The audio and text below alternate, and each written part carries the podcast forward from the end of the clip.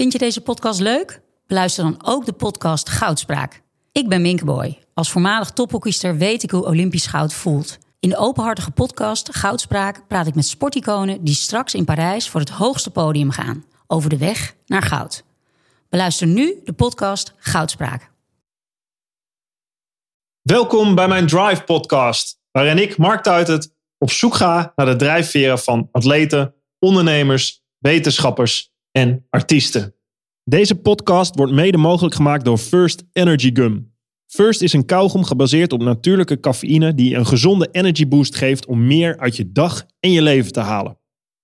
First Energy Gum wil een bijdrage leveren aan iedereen die wordt gedreven door positieve energie, van topsporter tot werknemer. First is suikervrij, vegan en alleen online verkrijgbaar. Voor meer informatie kijk op www.firstenergygum.com. Intermittent fasting, oftewel tijdsgebonden vasten, is een strategie gebaseerd op het anders indelen van eten op de dag of week. Een langere tijd dan normaal niet eten hoort daarbij.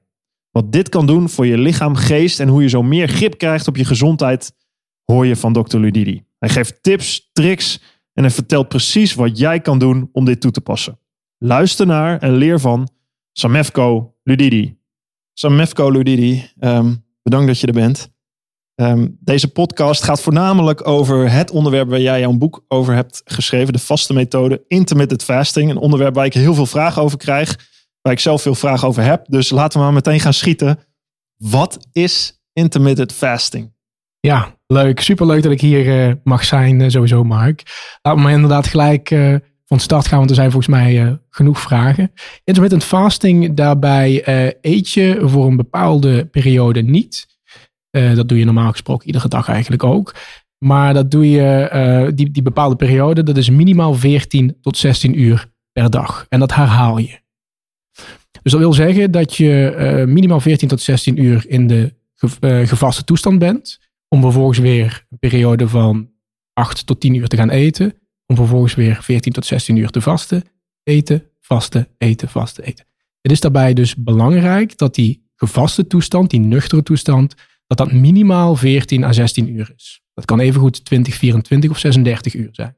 Waarom dit belangrijk is en welke strategieën, daar gaan we op komen. Ten eerste, waarom interesseert dit jou zo? Je bent voedingswetenschapper, dokter Ludidi, uh, yes. zeg je overal bij, staat ook in je boek. Waar ligt jouw interesse op dit gebied? Waarom? Ja, ik ben eigenlijk van jongs af aan al uh, hartstikke geïnteresseerd in het, in het menselijk lichaam. Ik heb uh, vroeger op hoog niveau karate gedaan. Altijd op zoek naar manieren waarop ik mijn eigen prestaties kon optimaliseren. En toen ik ging studeren bewegingswetenschappen in eerste instantie, daarna voedingswetenschappen. Um, toen, dat is eigenlijk best wel een grappig verhaal. Het is een beetje erin gesneakt. Dan gingen wij, ieder jaar gingen we ook op congres. Um, Althans, dat was niet meer tijdens mijn studietijd, maar daarna, toen ik bij de interne geneeskunde ging werken, bij de maagdarmleverziekte. Ieder jaar gingen we op congres naar Amerika. Uh, en dan was het in Chicago, dan in Miami enzovoort. En mijn collega en ik, wij probeerden zo gunstig mogelijk de vlucht te boeken, dat we budget over hadden. En dan konden we nog een pleziertripje eraan vastplakken. En dan gingen we naar uh, Los Angeles of naar uh, de Bahama's. Strand. Tuurlijk, tuurlijk. Altijd strand. En als je op het strand bent, dan wil je natuurlijk goed voor de dag komen, ja? Ja, je wil een beetje goed eruit zien. Dan wil je er ook een beetje goed, goed uitzien. Ik zou liegen als ik niet een tikkeltje ijdel uh, zou zijn. Enfin, um, en de eerste jaren, ik denk de eerste twee jaar, bereid ik me voor aan de hand van een laag koolhydratendieet. Mm -hmm. En je zag dan dat je gewoon optisch, ja, dat, dat, dat droogde allemaal in. Hè. Het zag er strakker uit. Um, de sixpack was gewoon goed zichtbaar op zo mag, je, zo mag je het ook zeggen. Uh, maar ik merkte na verloop van tijd dat het best wel lastig was om dat het hele jaar door vast te houden. Omdat er best wel veel restricties zijn in wat je, wat je mag eten. En ik denk, we schrijven 2012 ongeveer. Toen leerde ik intermittent fasting kennen via het internet. En dat was een beetje een uh, dodgy website. En ik ben, toen, ik ben er toen over gaan nadenken. En ik dacht van eigenlijk klinkt het heel logisch. Ja, als je voor een langere periode dan 12 uur nuchter bent. Dus dan gaan we richting die 14, 16 uur dan maakt je lichaam die metabole verandering, waardoor het lichaam meer vet gaat verbranden dan suikers. Als je meer vet gaat verbranden, lichaams eigen vet na verloop van tijd, dan droog je natuurlijk ook in. Uh, dan wordt die sixpack op den duur ook beter zichtbaar. Zeker als je het in combinatie met trainen doet. Mm -hmm. Dat deden wij en ik heb dat toen gewoon een keer getest en dat bleek supergoed uit te pakken. Waarom was het makkelijker vol te houden? Of wat, je, Omdat- wat je aangaf? Ja, het was makkelijker vol te houden omdat er veel vrijheid was in wat je kon eten. Je hoefde niet per se eh, op een laag koolhydraten dieet te gaan om toch in die vetverbrandingszone te kunnen geraken. Dus eigenlijk zeg je, je, je hoeft minder te letten op wat je at. ehm, Als je maar aan die tijdsrestrictie hield. Precies, want juist die eh, langdurige nuchtere periode zorgde ervoor dat je vetverbranding op een gegeven moment de overhand nam. Want je lichaams eigen glucose daalde. Waarom? Toen- ja, hoe maak je ja, af? ik maak het ja, verhaal ja, even zeker. af. Ik heb toen op dat moment eh, aan den lijve de voordelen mogen ondervinden. Ik ondervond ook dat niet alleen eh, het esthetische beeld verbeterde in mijn optiek, maar dat ik ook eh, gewoon prima kon presteren, ook hoog intensief kon presteren, terwijl ik langdurig in de nuchtere toestand was. En dat was het moment dat ik eh, naar mijn collega's ging bij de eh, humane biologie om te vragen of we daar niet eens een keer onderzoek naar zouden kunnen doen in relatie tot preventie van diabetes welvaartsaandoening. Nou, dat werd weggewuifd. Hè. Ik schrijf 2012 nogmaals. En dan zie je nu, eh, jaren later, dat daar gelukkig wel ook meer en meer onderzoek naar uitgaat. Ik ben tussen 2012 en nu altijd daarmee bezig gebleven. Ik heb dat ook getest bij cliënten van mij. Ehm, en ja, wat ik zeg, inmiddels is er veel meer ook vanuit de wetenschappelijke invalshoek bekend hierover.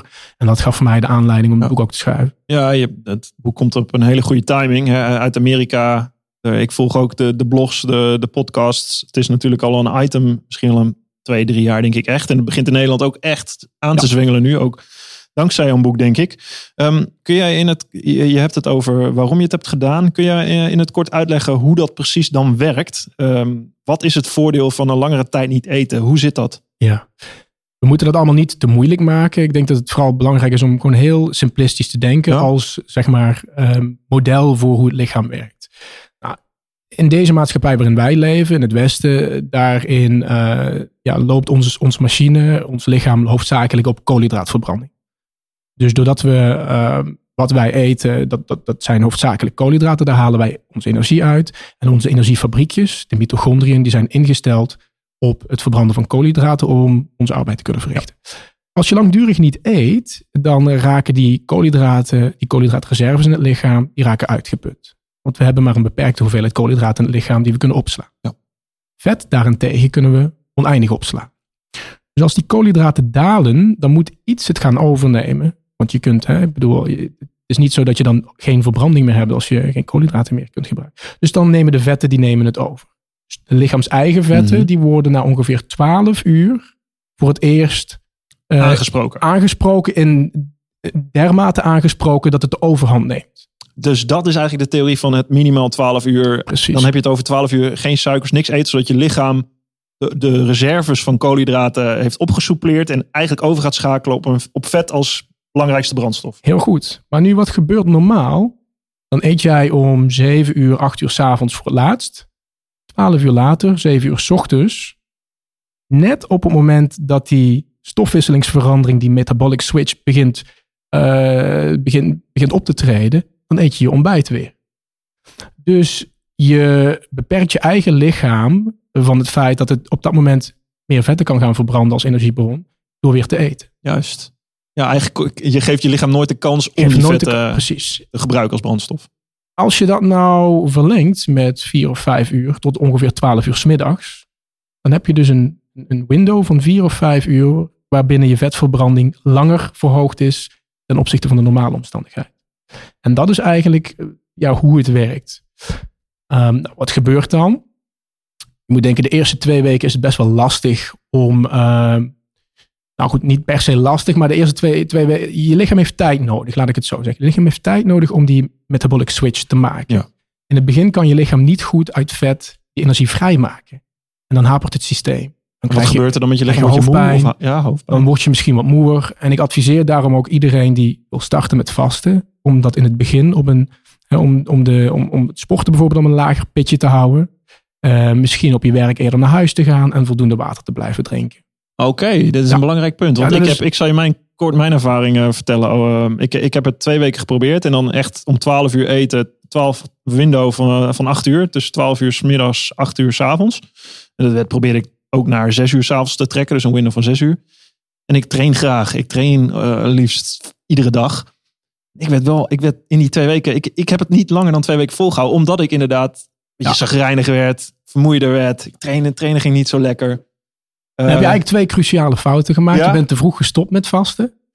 En je hebt niet gerespecteerd dat je lichaam eh, die verandering door moet maken. Want die energiefabriekjes die zijn ingesteld op koolhydraatverbranding. En het duurt twee weken ongeveer voordat die instelling veranderd is naar vetverbranding. Hm. Het duurt ongeveer twee weken voordat je energiefabriekjes, je mitochondria, je, je kent de term, Jazeker. dat die ook de zuurstoffabriekjes in je lichaam, Precies. in de cellen. voordat die ook vet kunnen verbranden überhaupt. Dus er worden meer mitochondria aangemaakt en de instelling verandert. Duurt twee weken. Twee weken. Ja, dat is precies dus het moment eh, waarop ik denk van, Ja. nou, eh, En dat betekent dus ook, even. ga twee weken lang eigenlijk even met respect om met je, met je lijf. Ja. Respecteer die, die, die, die, die, ja goed, die, die, die extra belastingen. Doe tandje terug. Oké, dat, terug. dat vind ik lastig, moet ik zeggen. Maar ik, ik, eh, ik, Ik zal trouwens advies- een, anekdote tussen, tussendoor. Ehm, de eerste ontdekkingsreizigers, althans de 19e eeuwse ontdekkingsreizigers die naar Groenland gingen, die rapporteerden ook in hun, eh, in hun, in hun reisverslagen dat ze eh, de eerste twee weken superveel last van vermoeidheid, hoofdpijn hadden enzovoorts. En ze weten dat aan het dieet. Walvisblubber, vis, rendierenvlees. Eiwitten, vet. Precies. Ze moesten 50 kilometer per dag te voet en met de hond afleggen. En dat vonden ze super zwaar enzovoort. En ze, ze schreven letterlijk, eh, ik beschrijf het ook in mijn boek, na twee weken, alsof er magie eh, had plaatsgevonden en was het geen enkel probleem meer om eh, die afstand iedere dag af te leggen. Alsof, ze, alsof hun lichaam een transformatie had door. Maar hoe, eh, jij zegt, ehm, mooi verhaal trouwens. Maar jij zegt, je moet het kunnen volhouden. Ik had het na twee weken al zwaar. Ehm, hoe, volgens mij heb ik ook gelezen, je wil het niet echt een dieet noemen. Het staat ook de vaste methode. Is natuurlijk een hele zwangel rond diëten. Dat ga je een paar weken doen en dan val je af. En daarna schakel je weer over en wordt het misschien nog wel erger. Ga je jojoen, wil je niet. Dus hoe hou je dit dan? Is dit een, een, een systematiek van voeding die je je eh, hele leven zou moeten en kunnen volhouden? Ah, dat is een hele goeie. Eh, het korte antwoord is nee. Maar geef me even de tijd om, eh, om hierop in te gaan. Nee, kijk, in de natuur, ehm, wat je met vasten eigenlijk doet, is je simuleert als het ware de mechanismen, die biologisch-evolutionaire mechanismen die optreden ten tijde van voedselschaarste. Dat is wat je simuleert. In deze tijd is eten continu en overal aanwezig. Vroeger was dat wel anders. Hè? Periode van overvloed wisselde zich af met schaarste. Dat ging cyclisch. We kennen geen schaarste. Dus door te vasten kun je op een kunstmatige manier diezelfde mechanismen simuleren. Dat betekent, als je het zo bekijkt, simplistisch vanuit evolutionair oogpunt bekijkt, dat je dus ook niet continu moet vasten, maar dat je cyclisch moet vasten. Twee keer in het jaar bijvoorbeeld. Zes tot acht weken. En dan een leven lang. Daarmee kun je je gezondheid binnen een bepaalde bandbreedte reguleren. Er zijn mensen die het gewoon een hele leven lang, hè, die starten met vasten en zeggen ik wil niet meer anders. Dat is, aan de ene kant is dat niet natuurlijk, vanwege het verhaal wat ik je net uitlegde. En aan de andere kant is het ook helemaal niet praktisch, want je wil ook gewoon gezellig eens een keer kunnen ontbijten met je vrouw of kunnen... Kerst hè, vieren. Precies, Of, eh, ja. precies, precies. Gaan. Dus ik denk dat je, dan, hè, je, moet ook, je moet het ook vanuit een praktisch oogpunt bekijken. Eh, zes tot acht weken, dat is echt wel goed te doen, twee keer in het jaar. Maar het hele jaar hoeft helemaal niet. Want ik heb met eh, voedingswetenschappers praat ik veel, ook, ook voor First Energy Gum, voor mijn bedrijf, ehm, maar ook gewoon uit persoonlijk interesse. Eh, ik heb Hanno Peil op een podcast gehad als gast. Eh Aske Jeukendrup, voedingswetenschapper, Hanno Peil, eh, internist. Aske Jeukendrup zegt eigenlijk een voedingswetenschap, vanuit de sportvoedingswetenschap. Ja, ook intermittent fasting. Het gaat erom dat je gewoon simpelweg calorierestrictie toepast voor een lange tijd wat je vol kan houden. Dat is eigenlijk ehm, wat je zou moeten doen. En misschien is het makkelijker te, te doen als je het via een intermittent fasted manier doet. Maar in principe maakt het niet uit. Ja, ik denk dat er twee kanten in het verhaal zitten. Aan de ene kant het verhaal dat, eh, misschien is het een psychologisch verhaal, misschien een fysiologisch verhaal. Dat vind ik lastig te zeggen. Maar mensen vinden het vaak lastiger om vier keer per dag een klein beetje te eten. Dan wij van spreken 16 of 20 uur niks en dan gewoon te mogen eten. Dus dat is denk ik één kant van het verhaal. Eh, als we het hebben over calorierestrictie. Ja. De andere kant van het verhaal is dat er onderzoeken zijn die laten zien dat wanneer mensen binnen de feeding window, dus tijdens bestek dat je mag eten, als die hetzelfde eten binnen het feeding window, en dat is mijn advies ook altijd naar al mijn cliënten, dat er toch eh, metabole veranderingen plaatsvinden, waardoor je dus je voordeel kunt doen uit vasten. En er zijn heel veel verschillende methoden van intermittent fasting. En bij sommige methoden, kijk, als jij eh, twee dagen achter elkaar niet eet, dan is het heel lastig om in de navolgende dagen die 4000 kilocalorieën erbij te eten. Mhm. En je zult zien dat je de eerste dag daarna misschien iets meer dan normaal zult gaan eten. Maar eh, dag 4, 5, 6 en 7 normaliseert dat weer. En dan creëer je inderdaad, naast het timing effect, creëer je ook een effect door eh calorieëntekort.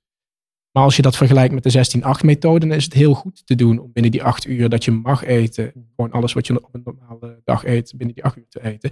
En dan is het dus echt een effect van het vast aan zich. En het metabole effect wat je beschrijft, dat is dan het effect dat die vetverbranding op gaat treden. Precies, dat heeft puur te maken met het effect dat je dus eh, minimaal 14 tot 16 uur nuchter bent en dat je dus profiteert van een verhoogde vetverbranding. En dat, het, is een, het is een andere kijk van naar de, eh, een andere manier van naar de realiteit kijken. Ehm, ik geloof zelf niet in calorieën, want calorieën tellen en het achterwege laten van calorieën heeft ons tot nu toe niet, hè, niet gezonder gemaakt, niet slanker gemaakt Mhm. sinds de intrede van de kilocalorie. Ehm eten is meer dan calorieën, eten is meer dan nutriënten. hè. Ik probeer meer uit te zoomen naar het grotere geheel te kijken. Ja. En dit is dus een ander, een ander model Helder. ehm, ja, van, van de realiteit. Hanno, Pel zegt, eh, ja, een internist, weet heel veel van, van dat metabolisme. Wat hij zelf toepast, vond ik wel grappig. Voordat we overigens de strategieën die jij ook in je boek beschrijft gaan bespreken. eh, als handvat voor mensen. Dus eh, blijf luisteren, let op. Die komen eraan. Hanno zegt, wat hij toepast, vijf, zes weken gewoon normaal eten. En, en vijf dagen, midweeks, ehm, eet hij niet. Dus hij vast vijf dagen. En dan alleen s'avonds eet hij een hele kleine maaltijd met groenten. Eh, in die vijf dagen doet hij samen overigens met zijn vrouw. Makkelijker vol te houden. En hij zegt het effect wat er optreedt is een soort uh, celregeneratief proces wat je dan aanzet. eh, wat dan het belang is van dat vasten. Ja. Hoe, hoe klinkt die strategie jou in de oren? Ja, dat is natuurlijk ook van evolutionair perspectief weer logisch te verklaren. Ehm, het is een van de vele voordelen van vasten, zou je kunnen zeggen. Ehm, je moet het eigenlijk zo zien. Je lichaam, op het moment dat je zo lang niet eet, langer dan 24 uur, eh, eh, wordt normaal als richtlijn ge- aangeschreven om dit mechanisme, wat we autofagie noemen, om dat te kunnen realiseren. Dan eh, denkt je lichaam als het ware, wow, er komt best wel lang geen nieuw voedsel binnen. Laten we de celdeling maar eens even terugschroeven. Celdeling vindt normaal plaats als celletjes beschadigd zijn. Dan worden er gewoon nieuwe voor in de plaats gemaakt en de beschadigde cellen die worden opgeruimd. Celdeling kan maar een beperkt eh, aantal keren plaatsvinden. Er zit, een, er zit een limiet op. En bij elke celdeling ontstaat er een risico dat er verkeerde cellen gedeeld worden. Dus op het moment dat er langdurig geen eten binnenkomt, dan daalt die celdeling. Want het lichaam denkt, er komt al heel lang niks binnen. Misschien kunnen we zo meteen niet meer blijven delen. Er is geen bouwstof meer. Laten we die beschadigde cellen nu in plaats van ze op te ruimen en opnieuw te gaan delen, laten we eens kijken of ze kunnen gaan repareren. Dat is het proces van autofagie. En dat is het proces wa- waarvan men dan ook zegt, vasten eh, heeft een soort van verjongingseffect. Althans, het remt de veroudering. Het remt de veroudering. Daarmee word je niet 120 jaar. Maar het is wel een proces dat dus de celdeling eh, in potentie kan remmen. En daarmee versneld verouderen van het lichaam kan. Dus dat is ook eigenlijk de evolutionaire ah, verklaring wat v- vasten d- zou doen. Maar Ja. jij zegt wel, dan, eh, en dat zegt Hanno ook, die doet het niet voor niks natuurlijk vier, vijf dagen lang. Daarvoor eh, heb je dan niet een timer restricted window in een dag. Dan moet je gewoon echt een hele dag niet Ja, eten. Of misschien wel langer. Zeker. Ehm, en dat maakt ook, evolutionair gezien, dat de mens makkelijk drie, vier, vijf dagen zonder eten eh, kan. Want er waren ook perioden dat we langdurig zonder eten moesten. En dat zou anders namelijk betekenen dat wij hier niet meer zouden staan. Mhm. Als we dat niet zouden kunnen Nee. overleven. Dus ons lijf heeft slimme manieren ontwikkeld om die periode te kunnen overbruggen. Dus hoe gaan we naar die strategieën toe? Dit zou er één kunnen zijn. Ehm, welke, welke methodes zou je kunnen toepassen om intermittent fasting eh, te doen? Ja, ik denk voor iedereen die wil starten met vasten is het belangrijk eh, om je van tevoren even eh, de vraag te stellen van wat wil je ermee bereiken? Wil je afvallen? Heel plat. Dan zou een 16-8 variant heel goed zijn, omdat je iedere dag daarmee je vetverbranding ten opzichte van je koolhydraat, koolhydraatverbranding verhoogt. Dus dan zou ik voor een 16-8 variant gaan. 16 uur vacht- vasten, 8 uur eten. Echt gericht op verbranden, afvallen, Ja. slanker worden. Ehm, op het moment dat jij jouw sportprestaties wilt verbeteren of tijdens inspanning minder afhankelijk wilt zijn van eten. hè, ik denk dat jij dat als, als de beste weet. Ja. Voor, vo- voordat je de baan op gaat, nog even een banaan eh, of een energiebar eh, nemen. eh, Gummetje. voet- een gummetje. ja, hoe is het? Geen Nee, suiker er in, zit geen suiker. Nee. Voetballers herkennen het vaak ook. En nog even een koolhydraatrijke maaltijd. voeding. Ja, een aantal uur voor de wedstrijd inderdaad. Precies. Ja. En dan ontstaat er vaak ook nog de vraag: heb ik niet te veel gegeten? Ja. Ga ik geen buikpijn krijgen? Eh, waar ik zelf heel erg eh, op focus bij sporters die ik begeleid, is het minder afhankelijk worden van eten tijdens inspanning, zodat je je volledig kunt focussen op de inspanning zelf. Als jij weet dat je lijf even goed op vetverbranding gaat, lees lichaams eigen vet, als dat het presteert wanneer het gegeten heeft, dan eh, hoef je niet meer te eten voor inspanning. Dan neem je de maag-darmdruk, die neem je weg als het ware, en dan kun je volledig focussen op de inspanning aan zich. Maar verlies je dan niet de energie die je juist nodig hebt om tekeer te gaan in een training als je echt een hoogintensieve training hebt? Ja, de vraag is of het lichaam niet over voldoende energiereserves bevat. Hmm. Spierglycogeen, dat is aanwezig, ook als je gevast hebt. Nou, dat is op na een Maar uurtje. dat, dat is nooit helemaal eh, uitgeput. Dat, dat, raakt wel, eh, dat raakt wel naar een uur training, raakt dat wel eh, in vermindering. Maar als je lichaam die metabole adaptatiefase is door, doorgegaan, dan kan je lichaam dus tegelijkertijd ook vetten aanwenden als energiebron. Als je niet metabol geadapteerd bent, dan leun je heel erg op koolhydraatverbranding. Ja. En dan heb je van tevoren eten nodig. Nou, het is grappig wat je zegt. Ik heb, eh, sorry dat je onderbreek. Ik heb ehm, voor, voor mijn Olympische Spelen, wat, wat bij mij was, heb ik met Jack Ory, natuurlijk ook bewegingswetenschapper, die, die zit ook in deze materie. Eigenlijk een soort test gedaan. Wat, wat ik heel snel deed, was, ik was anaeroop goed. Hè? Dus voor de mensen die luisteren, die niet weten wat het is, dat is eigenlijk je, de verbranding zonder zuurstof die je doet. Hè? Het is echt heel veel energie haal je eruit. Dat is 50% waar je een 1500 meter op rijdt. Heel hoog energie. Maar dat hou je niet lang vol. Eh, en dat doe je voornamelijk op glycogeen, op de suikers die je in je lichaam hebt. En daar was ik goed in. Um, maar om het vol te houden, moet je natuurlijk ook al andere energiesystemen aanspreken. Je aerobe systeem, wat grotendeels ook vetverbranding is. Dat vetverbrandingssysteem, dat hebben we toch ook wel iets getraind. Dat hebben we niet heel veel gedaan. We deden één keer in de week met fietsen bijvoorbeeld. Om inderdaad zonder eten te fietsen. Daarna alleen water te drinken, even rust te nemen, weer terug te fietsen. En aan het einde van zo'n training voelde ik me ook echt Leeg waarschijnlijk. ietsje leeg met als doel uh, andere energiesystemen Ja. makkelijker. Ja, eigenlijk dat energiesysteem te trainen. Op, op te rekken als het op te rekken, zodat je daar meer energie ook uit je inspanning uit kan halen. Ja. Dat had voor mij toch wel gevolg inderdaad dat ik, eh, nogmaals, dat deden we één, twee keer max per week. Ehm, dus niet constant. Maar dat had wel als gevolg dat ik mijn vetverbranding beter kon aanspreken. Waardoor uiteindelijk maar ook mijn anaerobe prestaties eh, beter werden. Omdat dat ook natuurlijk een groot deel aerobe is. Als het gaat om 1500 meters, twee minuten. En in jouw geval wil je natuurlijk ook niet dat een dergelijke aanpak te veel interfereert met de, met de basislijn. Want Nee. je zit er rela- relatief kort, eh, kort eh, hoogintensief, korte, korte tijd. En als je dan gaat experimenteren is dat lastig. Hè? Ehm, maar ik durf zelfs te zeggen dat, ehm, en we zien het ook gewoon eh, met sporters die ik zelf coach, dat ook eh, kortstondige inspanning, dat dat kan Hm. in een omgeving die niet per se eh, van tevoren met koolhydraten gevoed is. Oké. En, welk, en wel, wat voor strategie pas je dan toe? Nou, en dat, dat heeft dan vooral te maken met een aanlooptijd die je dan in acht moet nemen. Eén keer in de week is natuurlijk, dat, dat vergt een hele lange aanlooptijd. Dus op het moment dat jij eh, het kunt permitteren binnen je trainingsprotocol om acht weken daar bijvoorbeeld mee aan de slag te gaan, dan kun je een opbouwprotocol eh, implementeren waarbij je eerst begint tegen bijvoorbeeld eh 50% van de duur van je training, 70% van, van het volume. En dat kun je langzaam richting 100, 100 gaan bijstellen.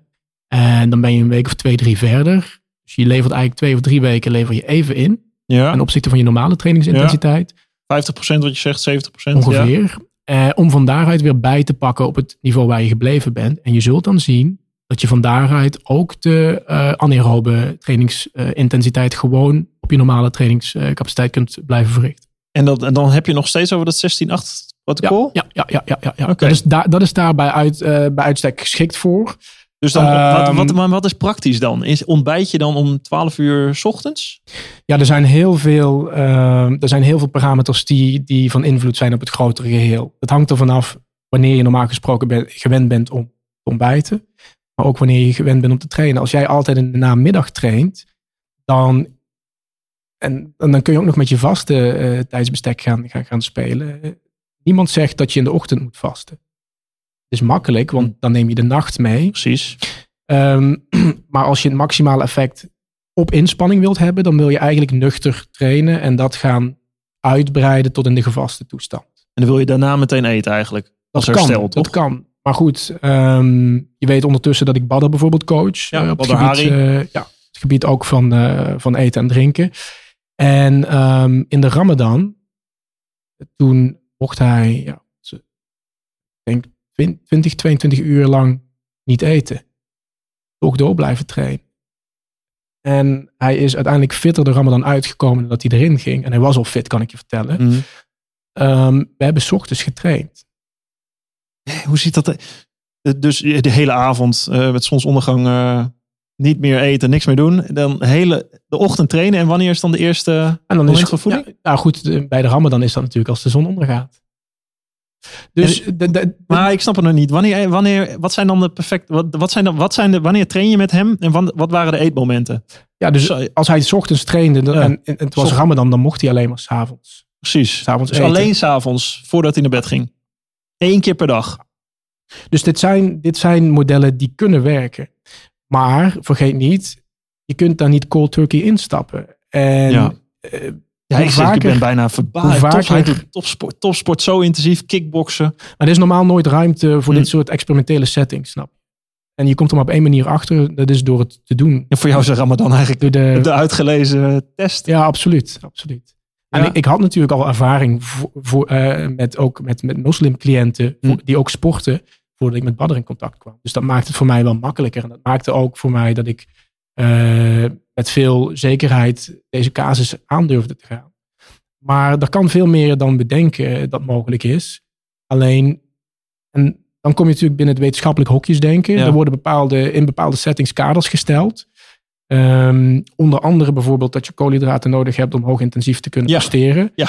Want als Na je training meteen, herstel. ook, ook, maar ook eh, na de training, voor de Als training. voorraad ook. Ja. Eh, maar dat komt onder andere natuurlijk ook dat wanneer we mensen met weinig koolhydraten hoogintensief proberen te, laten, proberen te laten presteren, dat die mensen nog niet geadapteerd zijn. En dan is het logisch dat ze ook niet goed kunnen presteren in zo'n laag koolhydraatomgeving. Het Is lichaam is de metabolic switch nog niet doorgegaan. Is dit onderzocht al? Ik kan me voorstellen dat dit een onderzoeksvraag is die... Maar dit, dit zijn hele interessante onderzoeksvelden, waarbij je dus zeker in acht zou moeten nemen dat je die eh, metabole adaptatiefase van, ja, en naar mijn professionele mening, van minimaal zes tot acht weken eerst zou moeten doorgaan. Zes tot acht weken. ja, weken. Ja, ja. Er zit Maar- ook nog een psychologisch effect. Hè. Vergis je niet dat als jij gewend bent om, eh, van, ik weet niet hoe lang jij in de topsportwereld hebt gepresteerd, tot je ja, 34ste zijn. 15 jaar bijna. Stel, je, je hebt tien jaar lang eh, volgens een bepaald protocol getraind en gegeten. En opeens eh, wordt dat omgegooid. Ja, een jaar is heel kort, hè? Eh, en het is best wel een risico als je iets omgooit. Om van, en het werkt niet. Ontzettend. Om van daaruit weer... Het is al een risico wat jij net zegt. Hey, we gaan even iets minder trainen een paar weken lang. Ja. eh, om Ja. ons aan te passen. Dat Ja, is al bijna ongehoord. Dus in het topsegment is het heel lastig om dit soort dingen, eh, dit soort dingen door te voeren. en wat kunnen Maar we... zeker ruimte voor onderzoek, als je mij vraagt. Mooi. Ehm, los van topsport. Wat, wat kan de normale persoon... En dan schaar ik mezelf inmiddels ook onder. Die wel wil trainen vier, vijf keer in de week. ehm, gezond met zijn lichaam bezig wil zijn. Het wil kunnen volhouden. Wat, wat, wat kan die het beste doen? Hoe kan die dit toepassen? Ja. Dan hangt het weer ervan af of jij, ehm, en daar heb ik bijvoorbeeld in het boek een test voor ontwikkeld. Sommige mensen vinden het makkelijker om twee dagen niet te eten of twee dagen een kleine maaltijd te eten. Anderen zeggen Zijn dat twee aaneengesloten twee dagen? aaneengesloten dagen en dan vijf dagen normaal eten. Anderen zeggen laat mij maar liever iedere dag 16 uurtjes vasten. Dan kan ik tenminste iedere dag eten. Ja. Hè? Ja, Die- ik kan me die- die redenatie goed voorstellen. Ik heb het zelf ook. Natuurlijk let ik op voeding. Ik wil gezond eten. Ik wil trainen. Maar ik wil ook niet... Ik ben dat topsport met al die kleine dingetjes. Dat, ben ik, dat wil ik niet. Ik wil gewoon lekker kunnen eten. Lekker genieten van mijn leven. Maar ik wil fit zijn. Dus in dat geval is die 16-8 methode heel erg geschikt. Ja. Ehm, op het moment dat jij echt eh, de autofagie nastreeft en, en, en, en, en, zeg maar het, het verbeteren van de gezondheid op de lange termijn, Ja. dan doet 16-8 iets. Maar niet genoeg. Maar dan kun je het beter iets extremer aanpakken. dat is wat eigenlijk Hanno Peil Dat doet. is wat Hanno dit, ja. doet. Ja, ja. Ja, En Die zei het is niet genoeg om echt dat regeneratieve proces, die autofagie precies, aan te zetten. Precies, maar om jouw stofwisseling onder controle te krijgen, Hm. is die 16-8 variant prima geschikt. Ik zit te denken, ja, ik zie 16-8 lijkt me dan voor nu iets. En dan moet ik dat langer doen dan twee weken. Maar als ik echt gezond oud wil worden en misschien iets minder intensief ga trainen als ik iets ouder word. Of, of er gebeurt een keer iets.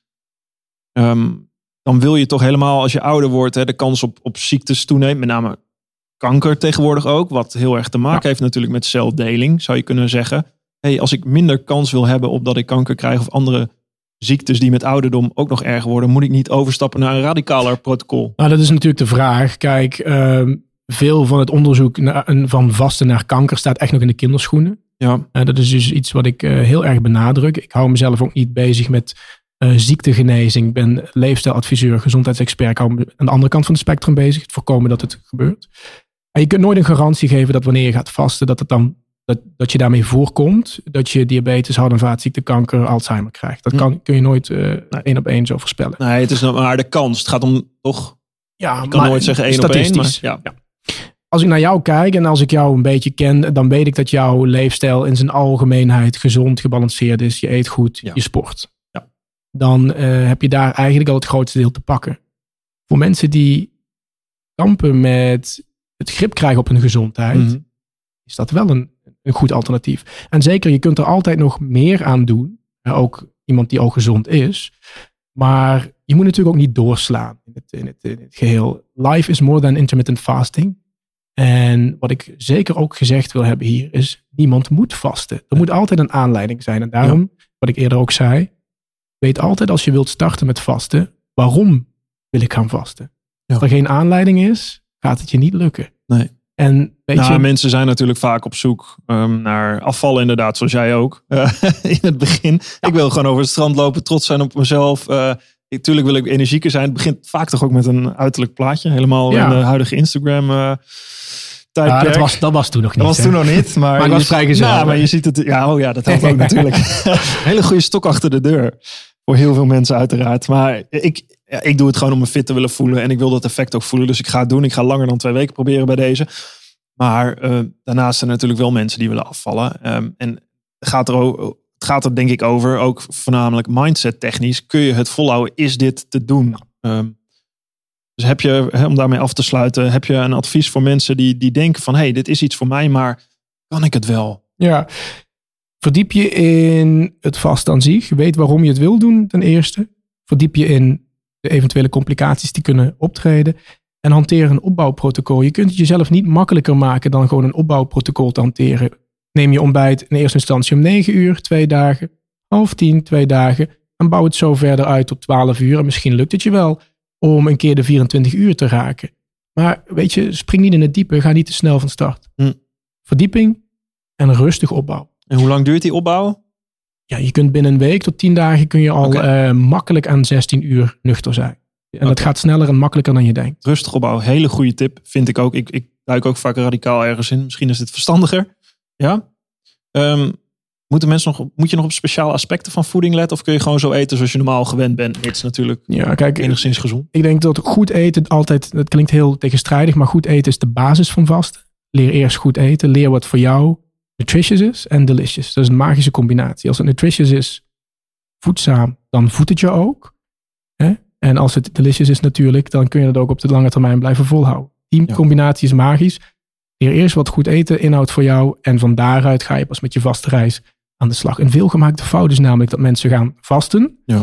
En dat ze dan opeens alleen nog maar crackers en sla gaan eten. Dus ze gaan ook nog eens onder eten. Ze doen Ja. eigenlijk twee dingen tegelijk. En Ja. dan raakt het lichaam wel in de stress. Precies. Je moet wel gewoon goed blijven eten in, de, in dat window. Absoluut. niet daarin doorzitten. het is geen vrijbrief om dan maar eh, pizza enzovoort de hele dag Ik te mag nu eh, acht uur lang pizza eten en Nee, chips. zo werkt het niet. Eh, zo werkt het niet. Vol- Volgens mij eh, jammer, moeten we maar eens even een afspraak gaan maken, vriend.